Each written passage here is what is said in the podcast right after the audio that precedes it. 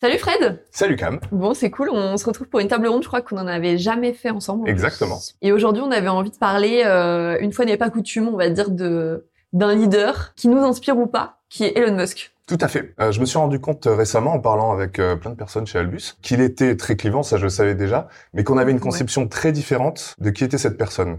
Et euh, moi, je le vois euh, pour une partie de sa carrière, en tout cas, comme un grand capitaine d'industrie, notamment vis-à-vis de ce qu'il a fait avec euh, SpaceX. Et c'est quelque chose qui est pas accepté par tout le monde, parce que le côté un peu fou du personnage euh, cache vraiment toutes ses réalisations. Et euh, bah, c'est un grand leader.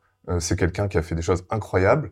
Mais finalement, on est incapable de distinguer euh, ces réussites-là quand on en parle de- du côté complètement euh, fou, euh, destructeur, euh, euh, un peu tyrannique. Euh, et c'est ça que j'aimerais qu'on regarde Ouais. ensemble. Ouais, c'est clair qu'il est soit euh, adulé, soit il est détesté. Exactement. Et c'est aussi pour ça qu'on s'est dit que c'était un, c'était sympa de repartir de cet exemple pour décrypter euh, ce que peut être le leadership, même s'il n'y a pas évidemment une réponse unique, mais de se dire tiens, euh, qu'est-ce que ça peut être un leadership qui est euh, qui est vraiment inspirant ou qui peut vraiment nous faire peur. Écoute, peut-être que juste pour qu'on pour qu'on introduise, on rappelle euh, rapidement peut-être euh, tout ce qui fait euh, Elon Musk. T'as parlé de SpaceX, mais il y a Oui, évidemment alors, Tesla. Exactement. Alors au tout début, il commence par PayPal. C'est ça, c'est comme ça qu'il commence à gagner ses, ses premiers millions, qui lui permettent ensuite de fonder SpaceX. Il part avec 100 millions pour fonder SpaceX. C'est incroyable de fonder. C'est c'est ça qui est un petit peu fascinant de fonder Ouais. une entreprise de cette taille et avec cette réussite. On, on pense quand même qu'il faut lancer des satellites. C'est incroyable. Avant ça, Mhm. c'était des, des, des entreprises étatiques qui faisaient ça. Et il arrive à créer ça. Et en 10 ans, il arrive à euh, avoir une entreprise qui est euh, rentable et qui est leader du marché. Il fonde également, euh, entre autres, Neuralink, qui est une entreprise qui, qui vise euh, à implémenter des puces dans le, le cerveau. C'est vrai que ça euh, nous fait pas du tout peur. Déjà, jusque-là, ça, ça fait pas bien. peur, ça fait pas peur. Tesla, il l'a pas fondé, mais c'est une entreprise. Ouais, il a euh, mis tellement sa patte qu'on pourrait mis- croire presque qu'il l'a fondé. Exactement, et c'est là où il commence aussi à être trouble, hein, c'est qu'il y a une, ouais. identifi- une identification entre le personnage et, euh, et ce qu'il fait, même si c'est c'est pas réel, c'est pas du tout, du tout lui qui a fondé, euh, qui a fondé Tesla. Euh, il a fondé aussi The Boring Company, qui est une, une compagnie qui fait des, qui creuse des tunnels. Qui est censé parce que ça marche pas bien. Ça marche pas bien, donc euh, voilà. Il a aussi des Pour réduire les, les embouteillages à, à, je crois que c'est à Los Angeles. Exactement. Voilà. Et euh, dernièrement, euh, de notoriété publique, il a racheté euh, Twitter. C'est ça qu'on en a pas beaucoup entendu Oh, parler. pas du tout entendu parler. Pour 44 euh, milliards de dollars, c'est quand même euh, ça. Modique somme, C'est une modique- que vous avez une tous, modique a somme. priori, sur. Surtout pour tout casser derrière. Ouais. Et, euh, et c'est là que ça commence à poser Ouais. problème. On va dire qu'en en termes de, de change, de change management, euh, c'est pas une star. C'est le moins qu'on puisse dire. C'est le moins compliqué. Bon, en tout cas, ça nous montre que il a fait quand même euh, pas mal de choses avec euh, des succès, euh, des choses qui sont, euh, on va dire, euh, en, en process et à voir, et puis euh, des choses qui ont été quand même plutôt des plutôt des échecs. Mais ne serait-ce que Tesla et SpaceX nous montrent qu'effectivement, il a un côté capitaine d'industrie. Quand on pense Tesla, Ouais. pense, personne pensait qu'il allait réussir à, à faire, à produire des voitures euh, avec d'aussi grands volumes et avec la qualité qui va et dans le laps de temps qui, euh, qui était euh, qui était le sien. Et en fait, si. Mais du coup, nous, ce qui nous intéressait euh, au-delà de cette vision de, de, de capitaine d'industrie et d'avoir réussi certaines choses, c'était de regarder vraiment sa dimension leader. Alors pour repositionner euh, nous ce que ce que ce qu'on entend par le mot euh, euh, leader, et puis après on va mettre autour de ça, parce qu'en fait évidemment plus plus on avance dans euh, dans le temps, et je veux dire qu'est-ce que ça va être un, un leader en 2023, c'est peut-être autre chose que ce- ça ne l'était il y a euh, 20, 30, 40, 100 ans. Nous, la, première définition qu'on donne, c'est quelqu'un qui arrive à mettre un pas sur un territoire qui était inexploré, qui était vierge, c'est-à-dire sur lequel personne avant n'avait euh, n'avait tenté des choses. Si on prend juste cette définition, on peut se dire que lui, c'est un leader euh, absolu. Oui, c'est un leader absolu et même au-delà de, de ce qu'on voit au jour le jour de sa communication. C'est quelqu'un qui communique beaucoup, qui balance un peu des choses un peu folles, un peu enfin, très clivantes euh, très souvent. Mais que fait SpaceX par exemple? SpaceX, c'est une entreprise qui envoie des satellites euh, dans l'espace, c'est essentiellement ce qu'ils font. Mais pourquoi ils fondent cette entreprise en fait? Quel est le but ultime d'Elon Musk? C'est d'aller exporter, enfin transporter l'ensemble de l'humanité ou une bonne partie de l'humanité sur Mars. De manière ultime, c'est sauver le monde, sauver Ouais. l'humanité en euh, transplantant l'humanité sur Mars. Euh, et c'est ça qu'il a en tête en fait. C'est pas envoyer des satellites. Envoyer des satellites, c'est euh, un premier pas, c'est euh, c'est rendre une entreprise rentable, tester, faire en sorte que le, le système marche pour plus tard faire quelque chose Mm. d'encore plus, plus grand. Donc on a une vision qui est absolument gigantesque. C'est un mégalomane suprême, on va dire. Euh, et c'est ça qui Mais- fait. Mais qui sait créer des visions. Bah, c'est la vision ultime, c'est la vision, euh, la vision superlative. Embarquer, embarquer Ouais. les gens. Et donc, du coup, pour faire le pont avec euh, vous, manager, leader qui, qui pouvez nous écouter, la première chose, et vous savez qu'on le conseille souvent pour embarquer des, des équipes, et ce qu'il arrive à faire, même si on verra après que Ouais. euh, pas forcément avec tout le monde, mais en tout cas, les gens quand même globalement le suivent et il a réussi à réunir euh, des cercles aussi euh, politiques, économiques autour de lui. C'est avec des visions qui sont extrêmement inspirantes parce qu'elles sont long terme. Vous savez, on, on dit beaucoup euh, qu'il faut euh, qu'il faut travailler sur le long terme. Ce qui est aujourd'hui le problème des entreprises, c'est que souvent on travaille avec des objectifs euh, qui sont euh, pour le trimestre prochain ou pour la fin d'année prochaine. Et c'est pour ça que souvent les gens manquent de sens. Lui, clairement, il sait donner du sens. Et en plus, ce qui est très fort, c'est qu'il sait utiliser la science des récits pour le faire. Ouais, exactement. C'est-à-dire que le l'émotionnel. Oui, l'é- l'émotionnel est extrêmement fort et le long terme pour Elon, Elon Musk, quand on parle de sauver l'humanité, on parle de 1000 ans, on parle pas de de, Ouais, ouais. de 5 ans. Donc vous n'êtes pas obligé d'aller Voilà. jusqu'à 1000 ans. Donc ça fait, ça fait beaucoup. Mais déjà, 3 ou Ouais. 5 ans, c'est bien. Mais en tout cas, c'est pour ça. Donc lui, évidemment, le grand écart est, est énorme, mais c'est ça, aujourd'hui, sa, sa super force, c'est de voir, euh, de voir très loin Ouais, et d'y associer ce que je disais tout à l'heure du storytelling. ouais, Ce qui, ce qu'aujourd'hui, on a du mal à faire dans l'entreprise, parce que c'est difficile, Ouais. c'est d'ajouter cette dose-là d'émotionnel qui va faire rêver. C'est de l'émotionnel et en ce qui le concerne, c'est aussi très souvent basé sur la peur. Si on regarde en fait toutes ces, ces entreprises les plus emblématiques, on a donc euh, SpaceX qui euh, donc veut envoyer une partie de l'humanité ou toute l'humanité euh, dans l'espace. Euh, pourquoi? Parce que les ressources euh, terrestres ont tendance à s'épuiser. On n'est pas très loin de la fin. On a Neuralink. Pourquoi Neuralink? Neuralink parce que il craint la suprématie de l'intelligence artificielle. Donc, comment on contre ça? On rend euh, les hommes aussi puissants que l'intelligence artificielle. Pour faire ça, on leur implante des puces dans le cerveau. Donc, on a aussi une menace Tout, tout basiquement. très logiquement. Donc on a une menace aussi qui est très forte et on règle ça comme ça. Tesla, ben, pour lutter contre la pollution, on a des voitures électriques. Donc c'est à chaque fois basé sur une menace et c'est basé sur un avenir euh, meilleur, mais avec des solutions qui sont euh, qui sont un peu incroyables et, euh, et assez innovantes. Il faut dire aussi que euh, Elon Musk, il est très très inspiré par la science-fiction. Euh, un de ses livres de chevet ou de, de série de chevet, c'est euh, Fondation d'Asimov, qui est euh, une euh, une série de science-fiction qui se déroule sur le temps très long et où on a justement l'évolution de l'humanité et comment sauver l'humanité sur sur une période extrêmement longue. Donc c'est ça, c'est ça qui le qui le tire. Donc la science des récits, elle est même au centre de la, sa manière de construire. Ah, tu veux dire, à la, stratégie. à la base, en fait, il construit À la, base, visions. à la euh, base de sa réflexion, à la base de sa réflexion, c'est penser très très grand et contrer une menace par un- une pensée extrêmement longue et extrêmement ambitieuse. Oui, mais d'ailleurs, du coup, c'est aussi le revers, enfin, le revers. En tout cas, ce qui peut être euh, inquiétant. Ouais. Euh, on parlait du leadership, jusqu'à où on peut être leader, c'est que justement, euh, il pense que la science-fiction peut être transposée dans le réel et finalement, il n'y a même plus de frontières dans sa tête entre ce qu'est la science-fiction Ouais. et le réel. Alors, on voit qu'il y a des choses qui avaient été effectivement euh, prédites dans certains livres de science-fiction et ce qui, ce qui se produisent aujourd'hui. Mais lui, il pousse effectivement ce truc-là très très loin. Oui, et au-delà de ça, ce qui est, ce qui est très marquant chez lui, et, et c'est ça aussi qui, qui peut poser un très fort problème, c'est que il envisage l'humanité plus que les humains finalement. C'est-à-dire que on a ce bloc d'humanité qu'on doit sauver et on va trouver une solution pour le sauver, mais tous les moyens sont bons pour ça. Et notamment euh, des moyens managériaux qui sont euh, très critiquables, avec un management très très dur très axé sur les objectifs et euh, avec pas forcément une recherche du bien-être des collaborateurs. Donc c'est très paradoxal parce qu'on va chercher à sauver l'humanité, mais en même temps on se soucie pas du tout du bien-être des personnes. vous voyez ce qu'on peut garder quand même chez lui pour inspirer, pour embarquer, c'est vraiment de bâtir une, une vision qui est long terme, euh, qui part d'un problème ou d'une ou d'une menace, ou qui part de quelque chose que vous avez envie de changer, et, et du coup qui va vraiment se projeter et vous et donner envie aux gens d'y aller avec vous. Surtout, n'hésitez pas, et, et je sais qu'on on le répète beaucoup, à utiliser euh, justement un imaginaire, à utiliser euh, quelque chose de très émotionnel, quelque chose qui fait référence, ça peut être à la, à la culture populaire, à des choses que qui sont qui sont euh, importantes pour vous en tant en tant que manager, et d'embarquer avec ça en créant une histoire, vos équipes et éventuellement évidemment et ou vos clients euh, avec vous dans cette euh, dans cette vision. Je pense que ce Ouais. que au-delà de tous les revers qu'on va voir et qu'on va continuer à détricoter ensemble, il y a ça chez Elon Musk, c'est quelque chose qui est super puissant. Ouais. Et ce qui est très marquant, et c'est un très très bon exemple de ce qu'on essaye de porter aussi chez nos clients, c'est que la vision, la vision chez Elon Musk, Elon Musk dépasse vraiment le quotidien et ce qu'on vend au quotidien. C'est-à-dire sauver l'humanité, c'est beaucoup plus grand que envoyer des satellites. Et c'est ça qu'on essaye de dire euh, chez, chez nos clients, chez les personnes qu'on accompagne, c'est-à-dire que ta vision, elle doit transporter au-delà euh, de ton business. Être leader sur son marché, c'est pas une vision. Développer les hommes, ça peut être une vision. C'est très différent. Si ce n'est que j'allais te dire que souvent ça, fait- ça, ça doit être assez singulier, c'est-à-dire que c'est quelque chose qui n'a pas, euh, voilà, et qu'effectivement être leader sur un marché, euh, forcément euh, tous vos concurrents vont vouloir l'être. Exactement. Et là, ce qui différencie par exemple SpaceX ou Tesla, c'est que bon déjà en termes en termes de produits, mais même tout le décorum qu'il a mis autour, personne ne l'avait fait avant lui et comme ça. Peut-être juste par contre, et c'est là qu'on peut voir le revers sur lequel on ne vous encourage pas à aller, mais, mais qui est quand même une question que je pense qu'on peut se poser dans les entreprises, c'est ça veut dire quoi long terme et comment on définit un long terme qui, on va dire, est vertueux. Alors tu vois, on parlait de, de sauver l'humanité.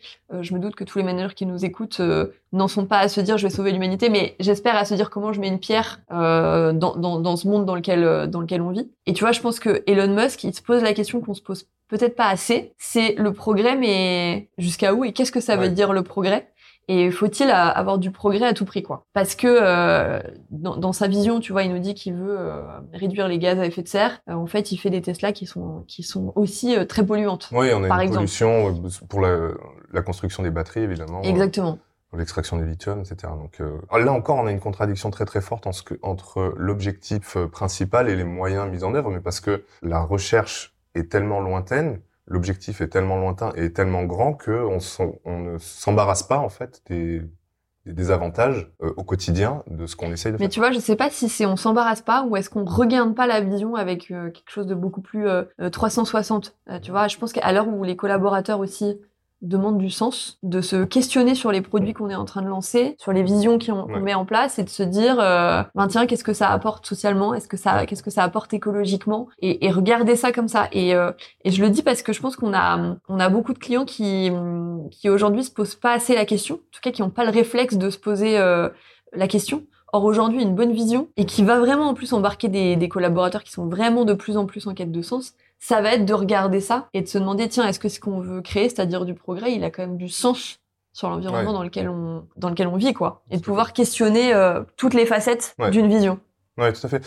Mais ce qui est intéressant, c'est que Elon Musk arrive à embarquer avec un sens complètement fou, transporter des personnes sur Mars, par exemple, qui crée un ciment très très fort pour les personnes qui travaillent avec lui, qui fait d'ailleurs qu'ils ont des, des horaires absolument délirants et euh, une pression euh, délirante, mais qui tiennent. Ils arrivent quand même à tenir sur le long terme, enfin sur un Ouais. à moyen terme en tout cas avec lui, parce qu'il y a quand même euh, des départs. Et donc tout dépend de d'où on met euh, le sens, parce que quand ton sens c'est sauver l'humanité, même si c'est complètement incroyable, tu peux Ouais. tenir quand même assez Ouais, ouais, longtemps bien sûr. Non, sans regarder Non, mais t'as raison. le sens au quotidien. Ce qui est fou, c'est que lui, il embarque, tu vois, souvent nous, on parle vraiment de ce management qui va euh, développer les hommes, euh, qui va être aussi, euh, tu vois, les accompagner, euh, leur faire du feedback, euh, bon, tout, ce qu'on tout ce qu'on a l'habitude de dire. Lui, il fait pas tout ça. Managérialement, on peut quand même dire que c'est c'est mauvais. Managérialement, c'est mauvais. c'est c'est mauvais. Ouais.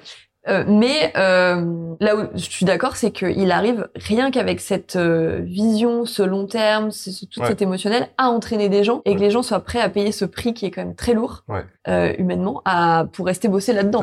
Alors la question qu'on peut se poser, c'est quel manager on veut être? Nous, ce qu'on ce qu'on prône, c'est un management qui est équilibré sur trois dimensions et on, on l'a déjà abordé dans d'autres vidéos. Les trois dimensions, c'est boss, leader et coach. Regardez les autres vidéos si si vous voulez comprendre ce- cette matrice. En tout cas, quand on regarde Elon Musk, il a un déséquilibre très très fort sur la partie leader et sur la partie boss. Il n'y a pas du tout de coaching, c'est-à-dire qu'il n'y a pas vraiment d'accompagnement des personnes. C'est avec moi ou vous partez. Vous acceptez ce que je demande ou vous partez. Je fixe les objectifs ou vous partez. Et vous êtes transporté par ma vision. Si vous n'êtes pas d'accord, vous partez. C'est très très comme ça. Et quand il a C'est repris, surtout euh, très clivant. c'est c'est surtout très clivant. Est-ce que vous voulez être ce genre de manager? Pas forcément. Je veux dire, personne Ouais. n'a envie d'être comme Et- ça. Et sur le long terme, on ne garde pas les personnes engagées comme ça. Donc, Mm. ce que nous, on, on, on prône, c'est vraiment avoir un équilibre très très fort entre ces trois dimensions. Et c'est-à-dire pouvoir alterner entre les unes et les autres. Le leadership, c'est bien, mais si vous coachez pas vos équipes, si vous les accompagnez pas pour les faire grandir, vous n'irez pas très très loin. Si votre leadership s'affaiblit, vous n'aurez plus personne. Alors qu'avec un bon, un bon coaching, Mm. un bon accompagnement, vous pouvez aussi euh, limiter euh, les départs et faire plus de rétention. Et d'ailleurs, tu vois, je rebondis sur euh, ce que tu disais sur euh, sur les gens qui qui s'en vont aussi, sur le fait qu'on doit, et on le voit hein, d'ailleurs chez Twitter, bon, il a viré la moitié des gens, mais il y a aussi une grande partie des gens qui ont finalement démissionné. C'est que c'est quelqu'un euh, qui fait, euh, c'est un leader qui ne qui fait sans les autres, c'est-à-dire qui est tout seul. Bon, il a un ego monstrueux. euh, Ouais. dont on va pas euh, en- on va pas développer parce que parce que tout le monde le sait. Mais tu vois, je pense qu'un truc que nous on dit beaucoup, c'est euh, un leader, il fait avec les autres Exactement. et pas sans. Et ça, ça veut dire réussir à être contredit, réussir à aller chercher euh, comme on l'appelle nous de l'an- l'antagonisme. Euh, et ça, c'est quelque chose qu'il ne fait pas parce qu'en fait, même de la part de ses alliés, quand vous émettez la moindre opposition, vous êtes viré. Oui, vous êtes viré euh, par un tweet. Qui Et en plus est. par un tweet. Bon, voilà. c'est quand même, Ne virez euh, pas ouais. vos équipes par un tweet, c'était un conseil. Ouais. Du coup, nous, ce qu'on vous dit de faire quand, quand vous êtes euh, quand vous êtes manager, euh, quelle que soit l'équipe que vous avez, c'est vraiment de dire faites avec vos équipes. Quand vous avez construit un projet d'entreprise, quand vous avez une vision, assurez-vous déjà que ça soit d'abord davantage une pierre à casser qu'une vision. C'est-à-dire, nous, on dit souvent dans une vision, il y a des choses qui sont négociables et d'autres qui sont non négociables. Non négociables, c'est vraiment les choses où vous êtes sûr que vous voulez emmener votre équipe parce que, par exemple, l'environnement business le nécessaire ou il y a des convictions que vous voulez absolument porter. Et puis, il y a des choses sur lesquelles vous donnez des marges de manœuvre à vos équipes pour venir euh, vous contredire. Donc, d'abord, peut-être avec votre comité de direction et puis après avec votre communauté managériale et après avec vos équipes, de créer ces espaces où vous allez dire aux gens, voilà, ça c'est une vision, il y a une partie d'elle qui est sacrificielle, allez-y, dites-moi tout ce qui ne vous va pas. Et c'est comme ça que vous allez aussi réussir à avoir tous les angles morts d'un projet, que vous allez pouvoir l'enrichir et faire tout ce qu'on se disait, avoir euh, une vision qui ait plus de sens, qui soit plus cohérente, qui corresponde aussi euh, aux collaborateurs avec qui vous vivez. Ce que ne fait pas Elon Musk et ce qui amène aussi aujourd'hui euh, certains échecs qu'il lui ne, ne, considère pas comme ça, mais parce que il y a des choses sur lesquelles il n'accepte pas la contradiction. Et l'enjeu est double avec l'antagonisme. Effectivement, le premier point, c'est améliorer le projet qu'on propose, euh, aller voir les angles morts, que comme tu le disais, euh, amener des, des éléments qu'on n'avait pas vus, euh, proposer des nouvelles solutions. Donc ça, c'est effectivement très intéressant. Mais le deuxième, c'est engager des équipes, permettre l'antagonisme, c'est faire en sorte que les gens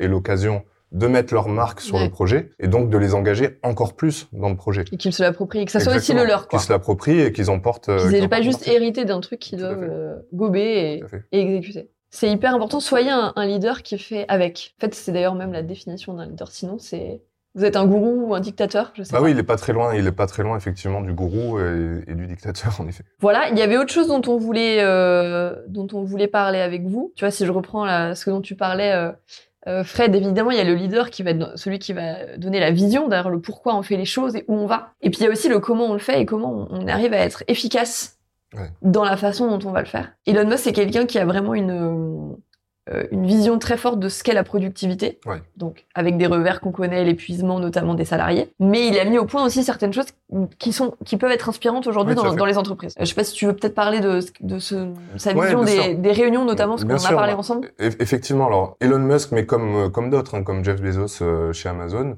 a une vision très stricte de ce que doit être une réunion. Donc, une réunion, c'est très organisé, c'est court, les personnes qui sont censées être là sont là, celles qui ne sont pas censées être là ne sont pas là. Si vous n'avez pas d'impact dans la réunion, vous n'êtes pas censé être là. Et ça, c'est quelque chose qu'on rencontre très souvent chez nos clients, c'est la réunionnite aiguë, euh, la participation à des réunions non-stop toute la journée, un enchaînement de réunions dans lesquelles l'attention n'est pas forcément euh, au maximum.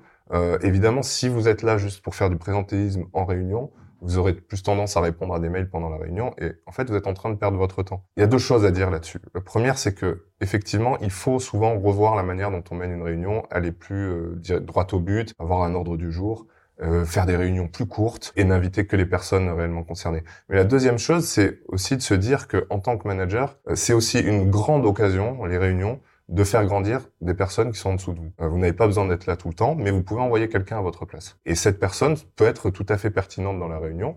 Euh, ça peut être totalement de son niveau. Vous pouvez aussi lui donner le pouvoir de prendre des décisions à votre place. C'est une occasion unique de faire monter quelqu'un euh, en compétence.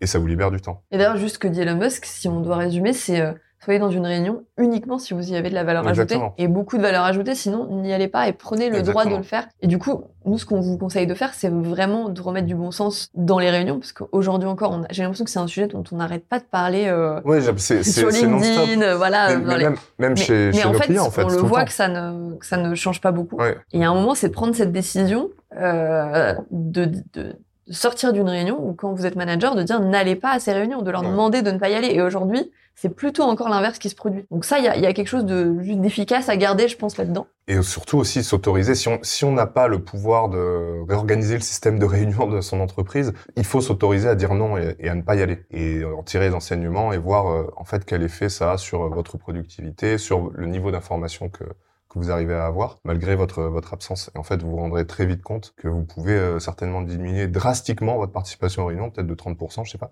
Mais ça peut être vraiment massif et dans une journée, dans une semaine et dans une année, ouais. ça compte. Ouais, tout à fait. Et, et l'autre chose qu'il euh, qu'il préconise euh, et qui nous semble avec beaucoup de bon sens, même si peut-être à prendre avec des, des pincettes, c'est euh, d'aller directement aux personnes qui sont concernées. Lui, pour le coup, il n'en a rien à faire du bypass. Ouais. Pour lui, si tu as une information qui doit être transmise, ça sert à rien de passer par mille canaux de communication. Ouais. C'est au contraire d'aller au plus vite avec la personne qui est, euh, qui est en charge du projet ou qui a l'information. Tout à fait. Et alors pour lui, évidemment, c'est encore euh, une à visée euh, productiviste, je dirais, c'est-à-dire aller le plus vite possible. Ouais. Mais là aussi, c'est une occasion de donner du pouvoir euh, aux personnes de votre équipe. Les autoriser à, à vous bypasser et à parler directement à des interlocuteurs de plus haut niveau, c'est leur donner du pouvoir. C'est faire en sorte aussi, du coup, que les personnes soient plus impliquées, Ouais. qu'elles soient plus responsables sur leurs tâches et qu'elles aient la capacité à parler à tout le monde dans Et, l'entreprise. et donner de l'agilité à votre, à votre organisation. Exactement. Voilà. Est-ce que Fred, on avait d'autres choses qu'on avait envie de dire? Alors, il y aurait plein de choses à dire sur Elon Musk. On a essayé de sortir les, les quelques points Ouais. qui nous semblaient clés dont il fallait s'inspirer.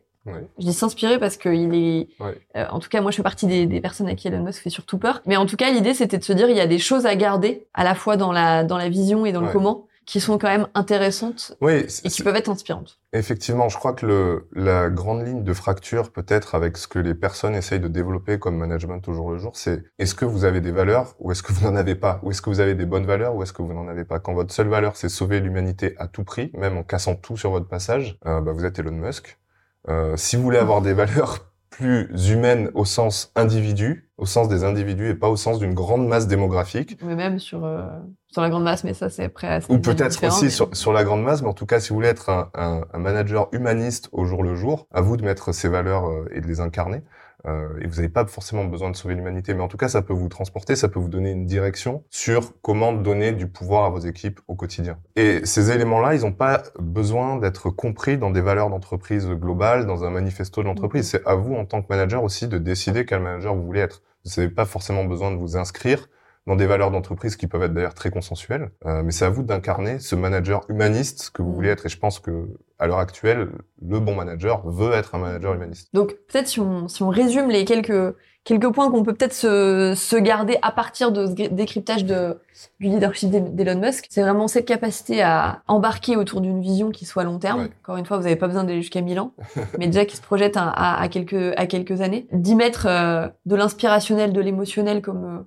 euh, co- comme, comme vous pouvez. Ça, c'est la première chose. D'être un leader qui fait avec et pas un leader qui fait sans. C'est-à-dire d'être euh, pas la personne qui veut euh, transgresser toutes les formes d'autorité qui existent et qui veut être uniquement suivi par ses salariés, mais au contraire, qui veut leur permettre de challenger, de s'opposer, de s'approprier les choses. Donc ça, c'est ça, c'est aussi important. Et puis, de garder peut-être cette logique d'efficacité dans le comment, une fois Ouais. qu'on a la vision, et de promouvoir, euh, on va dire, du bon sens, euh, du pragmatisme, Oui. et de l'efficacité, on l'a vu pour les, notamment, notamment pour les réunions. Et puis évidemment, autour de ça, de ne pas tomber dans tous les travers de Elon Musk, c'est-à-dire plus d'humanité, plus de développement des hommes, peut-être plus de, euh, voilà, de valeurs comme, euh, euh, comme, comme tu le disais. Ouais. Et je pense que là, on, on pourrait arriver à, à quelque chose qui soit beaucoup plus un modèle de leadership qui, Ouais. Il y a qui peut-être nous un, paraisse beaucoup plus acceptable. ouais, il y a peut-être un dernier point qu'on n'a pas évoqué, qui est contestable peut-être le concernant, mais dont tout le monde peut un peu s'inspirer, c'est euh, l'audace et euh, le fait de ne pas demander la permission de faire quelque chose. Ouais, l'audace, c'est vrai que je suis d'accord dans la vision. Ouais.